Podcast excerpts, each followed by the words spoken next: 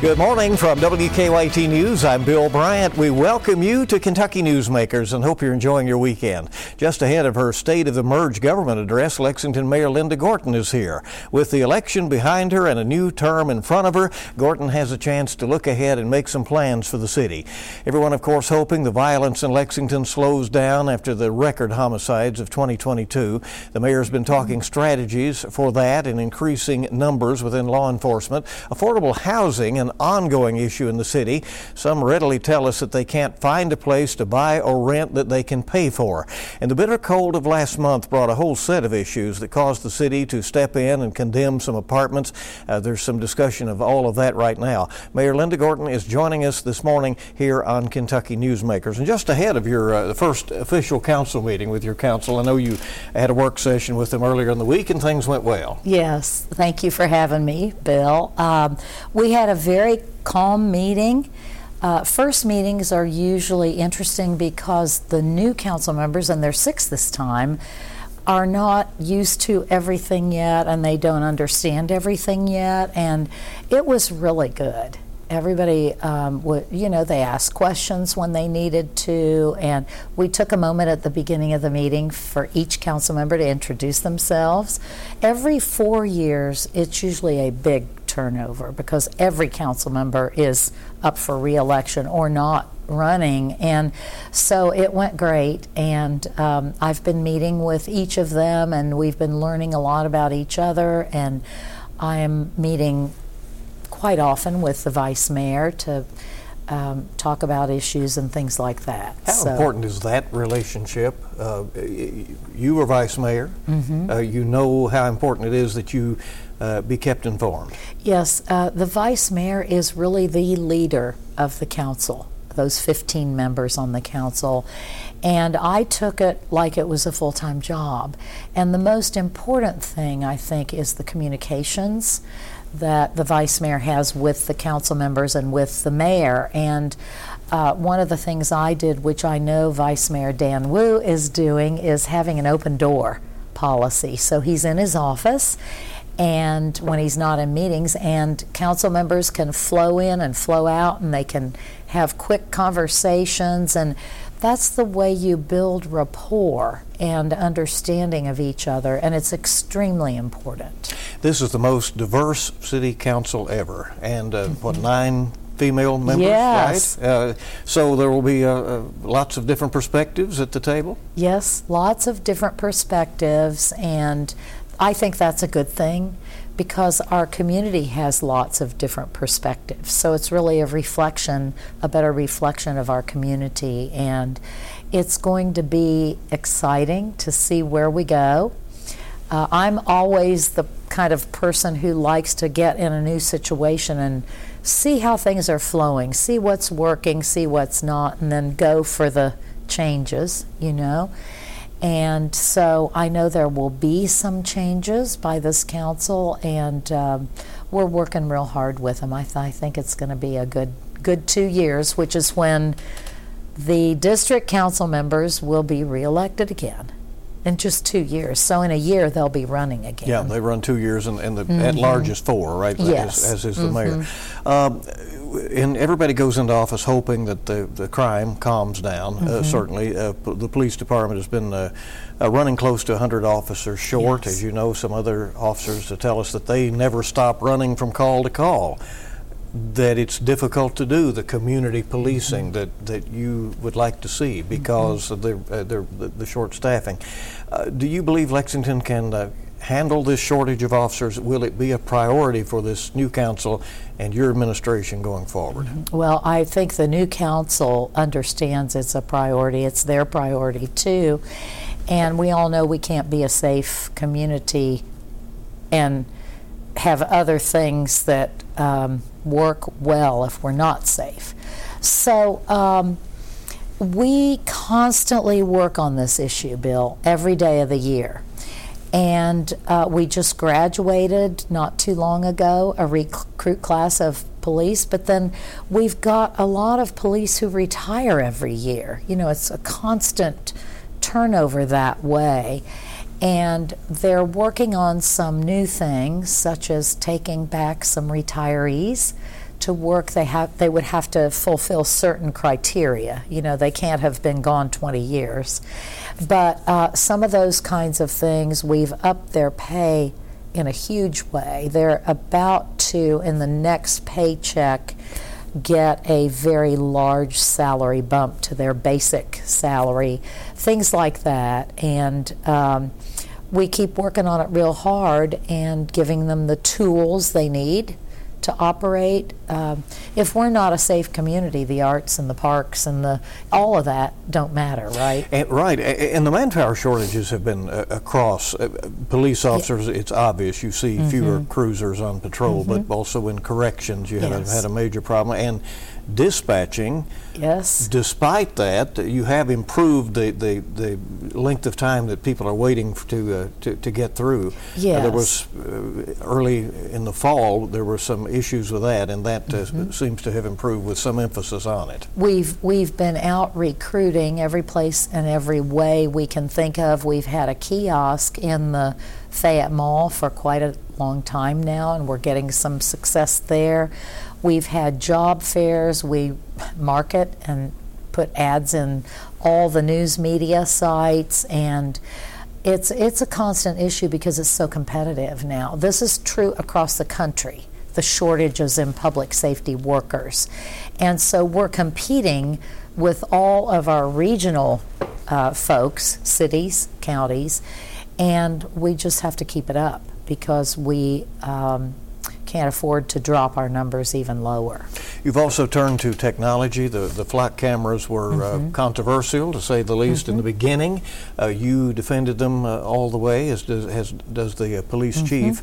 And uh, you are now and I know you want to save for your speech the report on the numbers, but you can give us an idea that, that things are are uh, apparently going well with those flock cameras. Yes, and I think in the beginning a lot of people didn't understand them.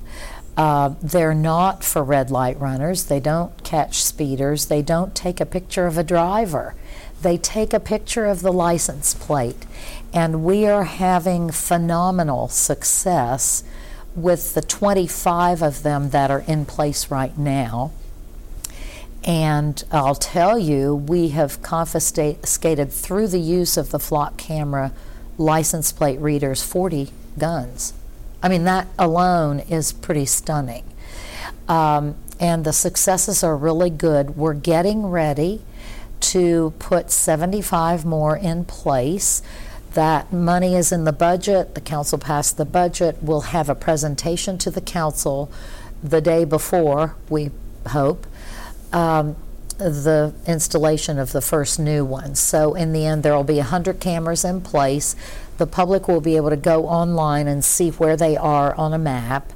And these things are very successful, and there are thousands of them used across the country. And you assure people out there that, that constitutional rights are protected. That's right. Uh, with this the, system. That's exactly right. These are they're cameras on public streets, and they are not surveillance. You know, a lot of businesses have surveillance. They have they have video cameras taking pictures of you. Um, airports have video cameras, but these are a tool for that license plate reader. And um, I'm very excited. I have people in all parts of the community who come up to me, people of all races, and say, I want you to put those flock cameras in because we want the police to be able to do their job and be safe. I have a personal friend who, um, you know, had an issue with someone in their home, and the flock camera caught those people. I mean, it's stunning the work that it can help our police do. Some members of the uh, new city council expressed very strong interest in, in affordable housing issues. Do you think that the uh, the way forward could be this uh, tenants' bill of rights, which there is a real push for, and will there be some uh, continued uh, rent subsidies uh, for people uh, in the community from mm-hmm. the city government, which I think you're sort of a pass through for federal funds, mm-hmm. Uh, but that will end at some point.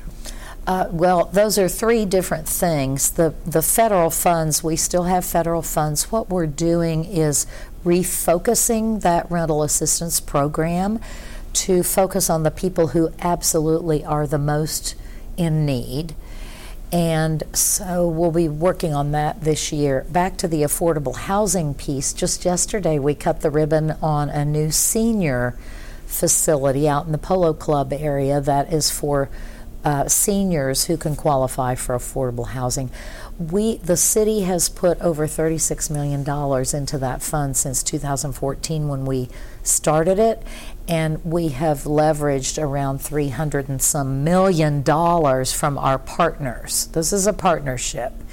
And we've built or rehabbed over 3,000 units of affordable housing since 2014. That's a big deal.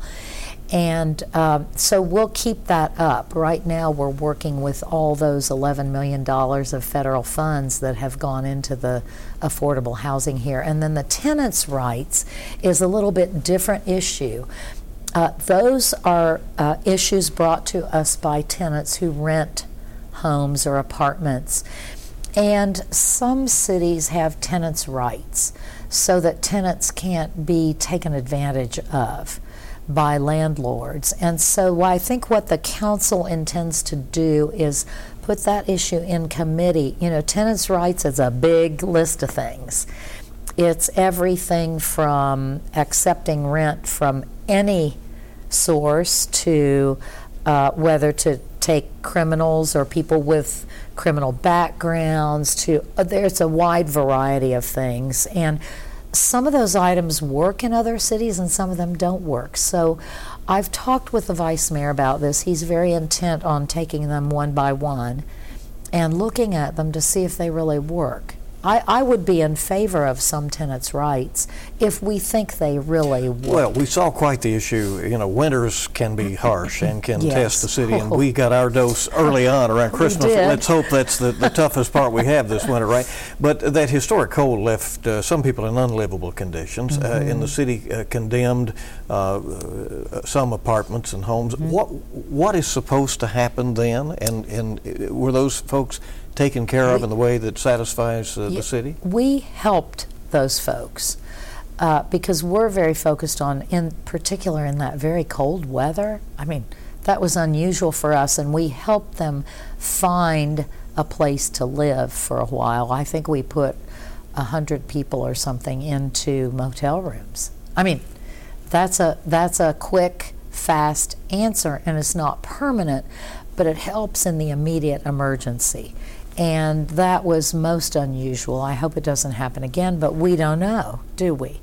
So we were able to help those folks. We helped a lot of folks who, uh, most of our homeless went into shelter, and we helped a few people who had heat go out, and they had people on oxygen. They had people with health issues who were elderly. So we helped people like that. It's a it's an all hands on deck kind of thing. It was a tough uh, time. It, it was. you know, uh, and there was criticism from the Catholic Action Center in the mm-hmm. form of a mm-hmm. letter that uh, that went out that made some accusations. Uh, mm-hmm. Uh, have those differences been worked out? Uh, are people on the same page now going forward? Should there be another weather emergency?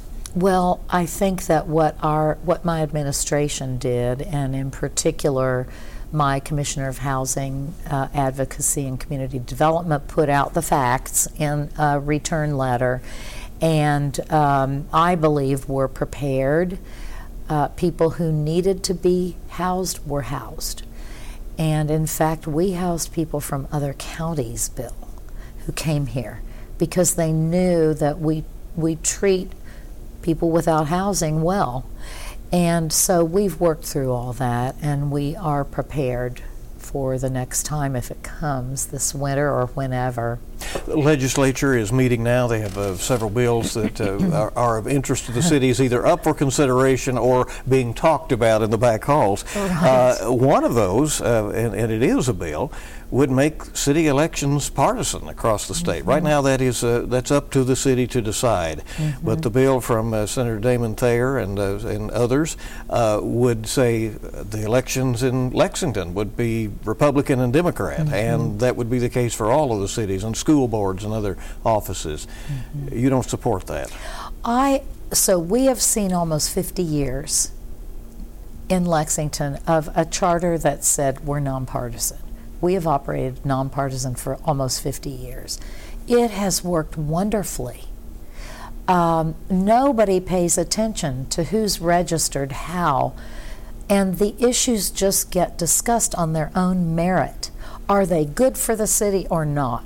And so any council member, whether they're Democrat or Republican or, or, independent, can talk with any other council member about that. They don't have to caucus in a partisan caucus.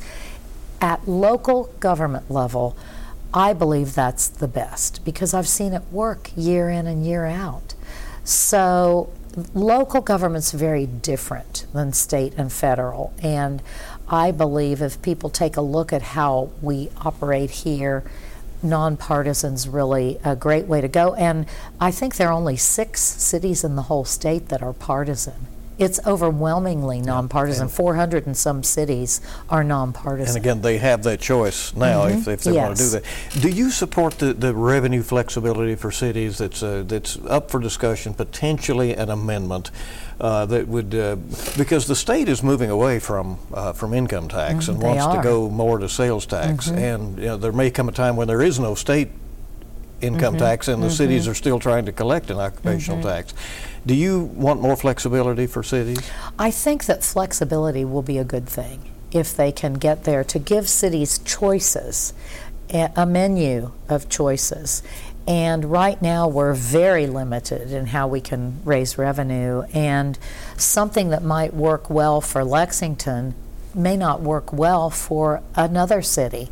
And we've seen all over the country, for this is an example, how the local option sales tax works. The, the, uh, the people get to vote on a project that would put into place a local option sales tax to fund the project, and then when it's done, that tax goes away. That's a beautiful tool for cities. You know, I think of City Hall. We're going to we're going to have a city hall. Build a new but, one? But I, it might be a new one or it might be a rehab. We don't know yet. But our space study went out this year and we've gotten the proposals back, and so we're close to doing the actual space study with a consultant, and that will be done late in the spring, early summer. And but this is a project, for example, that could be funded by a local option sales tax. Oklahoma City is a perfect example. It works well there. They've built many public buildings with this local option sales tax. About a, a, minute left here. Uh, just uh, up, update on the soccer situation. Is, is is there an agreement now to move everything to Athens Boonesboro well, Road? Well, not totally okay. yet. Uh, but the soccer fields, you know, they're un- under construction. Yeah. And that's a good that's thing. That's the youth. The complex. youth soccer yeah. fields. And um, the, you know, there's been all the work with the the pro team that's going to play, and they've mm-hmm. got places for them to play and things. And they're still working on the detail of the stadium. I still believe this will be a good thing for Fayette County, and I want them here. So the devil's in the details, right?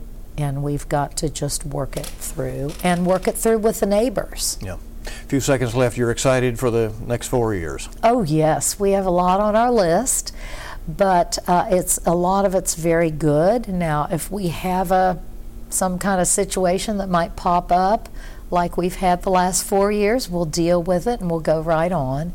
And I'm very excited. I've got my senior leader team in order, and we have wonderful employees, so I'm pretty pumped up. Mayor, thanks for coming. We appreciate it. Thank you for having me. All right. Stay with us in just a moment. We'll have a, a report on the mental health of athletes. We're coming back on WKYT's Kentucky Newsmakers.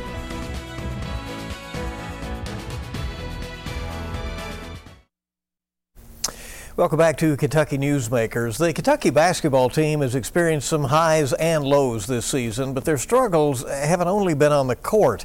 A few weeks ago, senior forward Jacob Toppin opened up about his mental health struggles and how his mental health was affecting his physical performance. Our Lee K. Howard sat down with a professional counselor in Lexington who knows the mental struggles of playing college basketball at the highest level. We sometimes see athletes as superhuman. Toppin comes out of nowhere, catching flight and scoring the putback. But when the game is over and the bright lights go out, they're often left with the mental struggles of performing at a high level. I was I was messed up mentally. Um, I wasn't thinking right even when I was on the court. I wasn't fully on the course. so it was uh, it was really hard for me. Following a game in early January, Kentucky senior Jacob Toppin opened up about his mental health struggles. Honestly, I I, I probably reached rock bottom. There was no bottom. Uh, before this game, so uh, I just try to focus on climbing back out of the hole that I was in, and uh, I took a step forward today. When you do find yourself in that in that place, you know, letting people know where you are mentally, like like I think he did, and um, having people who were close to him being able to reach out, and him reaching out to people he trusts. Andre Riddick is very familiar with the mental struggles of playing basketball at a school like Kentucky. From Brooklyn, New York, Andre Riddick. The former Wildcat said he had his own struggles during his playing career. Coach Pitino set us up, set me up to go see a sports psychologist, and um, you know, I, I met with him, talked with him, and I was able to kind of work through some things, and he really helped me out. And that's why one of the reasons why I'm, I'm a counselor today because of you know my experiences during that time. These days, Riddick is a licensed professional counselor in Lexington, helping those who, like Toppin, are dealing with mental health issues such as anxiety and depression. It's never that because I'm an athlete, I'm not human, and I don't have things going on that I need uh, help with or need to talk to somebody about. You know, so it's the fact that we need to come away from making people, you know, looking at athletes as superheroes that don't have problems, but superheroes who do have problems. A recent study by the NCAA found that 30% of student athletes say they feel extremely overwhelmed, with 25% reporting mental exhaustion. Another study reported 31% of male and 48% of female NCAA student athletes reported having depression or anxiety symptoms. We've done a lot of work, and it's not been on the court. Um, you had guys feeling the weight of the world. And that's why I came. It's not life and death. And while performance anxiety is not unique to athletes, it can be elevated due to their high profile and outside pressures through things like social media. I know I don't pay attention to it. I don't know if they don't. Sometimes I think they're reading that stuff. You just can't. It's a different time and age. You know, it's funny. I'm sitting with Jeff Sheppard. Jeff, I said, Jeff, what if he had social media back then?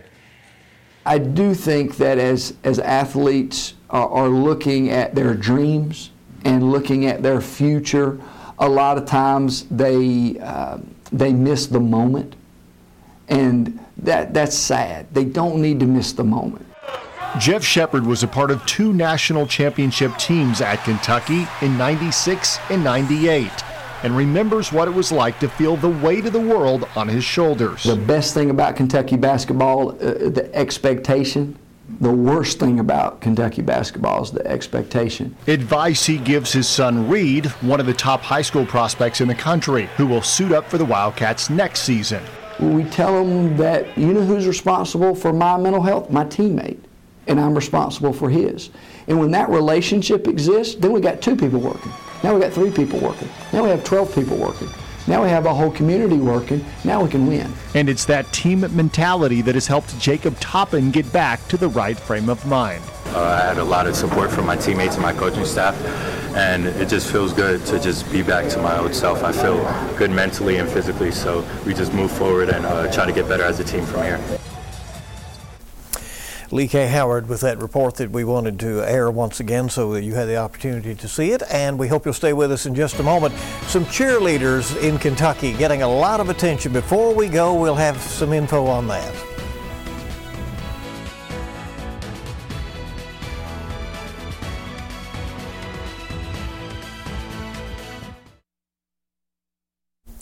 Welcome back. And some cheerleaders are Kentucky newsmakers this week. The cheerleaders at Morehead State University are back in the Bluegrass State, bringing three national titles with them. Three teams from Morehead competed last uh, weekend in the UCA College Championships. The school's large co-ed team won its 29th title. The all-girl team won its 13th championship and its first since 2018.